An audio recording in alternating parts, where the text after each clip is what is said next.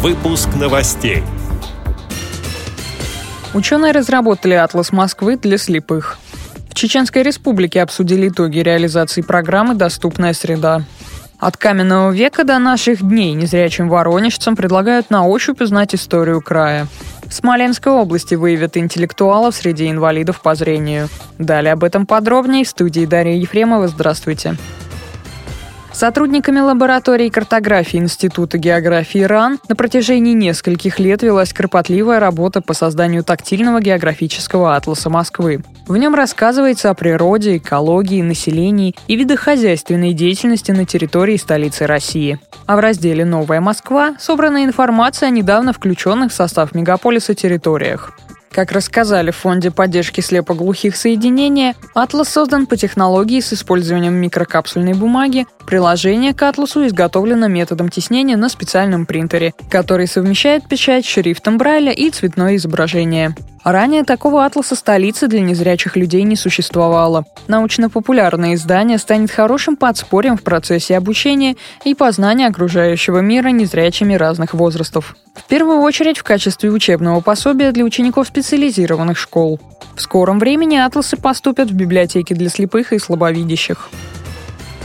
Рабочая группа регионального штаба Общероссийского народного фронта в Чеченской Республике совместно с представителями региональной общественной организации Всероссийского общества инвалидов провели круглый стол, на котором обсудили итоги реализации программы «Доступная среда» на 2011-2015 годы. Активисты обследовали инфраструктуру региона, чтобы оценить, как исполняются поручения президента России и насколько принятые меры учитывают потребности инвалидов. Проверкой были охвачены 7 объектов, вошедшие в региональную программу «Доступная среда» и более 20 объектов, не участвующие в ней. На заседании отмечалось, что в республике многие здания оборудованы пандусами, перилами, где-то идет оснащение санитарно-гигиенических зон, закуплены подъемные устройства. Но полной доступности нет пока ни на одном объекте, в связи с чем ряду учреждений даны конкретные рекомендации по устранению недостатков. В процессе мониторинга обследовались объекты Минобразования республики, это 100 школ, участвовавшие в программе. В итоге многие здания старой постройки не были реконструированы полностью из-за отсутствия на это средств. В свою очередь, Министерство культуры и Министерство транспорта выполнили качественно почти все принятые на себя работы. На подведомственных им объектах правильно установлены пандусы, тактильные направляющие, контрастные маркировки на ступеньках крыльца, бегущие перед входом строки. В числе самых доступных также оказались здания Бюро медико-социальной экспертизы и Фонда социального страхования. По итогам круглого стола была принята резолюция с предложениями, которые рекомендуется включить в новую программу «Доступная среда», рассчитанную до 2020 года, говорится на сайте Грозный информ.